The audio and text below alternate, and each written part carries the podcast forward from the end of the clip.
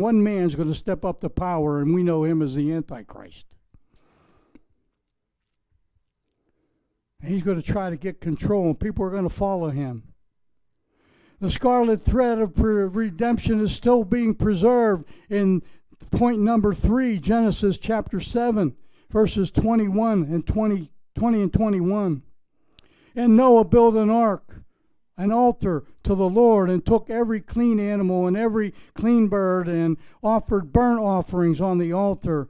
The Lord smelled the soothing aroma, and the Lord said to himself, I will never again curse the ground on account of man, for the intent of man's heart is evil from his youth, and I will never again destroy every living thing as I have done.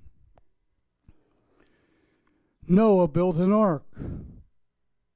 And when he was done, you notice everybody says that Noah took 2 animals. Well, no, he took 2 unclean animals. And if you read your Bible correctly, in the next chapter, you will find out that he took 7 of the clean animals.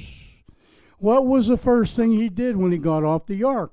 He sacrificed animals for the blood.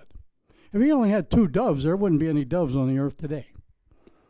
He sacrificed animals. He gave blood sacrifices to God. The scarlet thread of redemption is really now beginning to be visualized by everybody. The scarlet thread of redemption is blood, blood sacrifices. The 4th scarlet thread of redemption is written in Genesis chapter 15, verses 7 through 21, and I'm not going to read that whole passage, but it's the Abrahamic covenant. The Abrahamic covenant understands the importance of the blood sacrifice for sin as God calls the nation of Israel to serve him.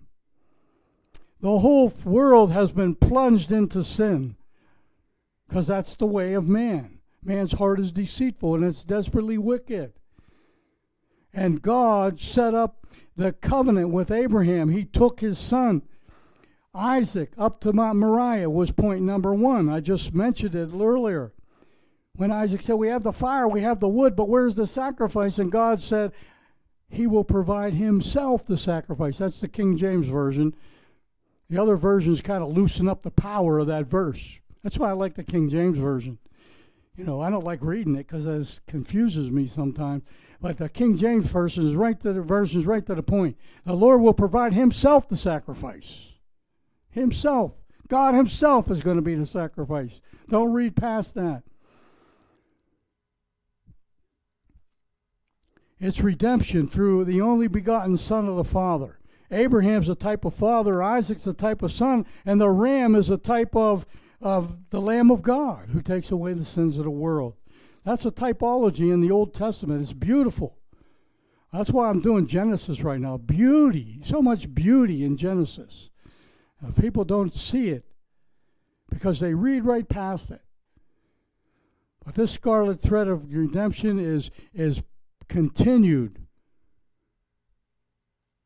all the way to the blood of Messiah. A picture is beginning to paint clearly of the person of Messiah.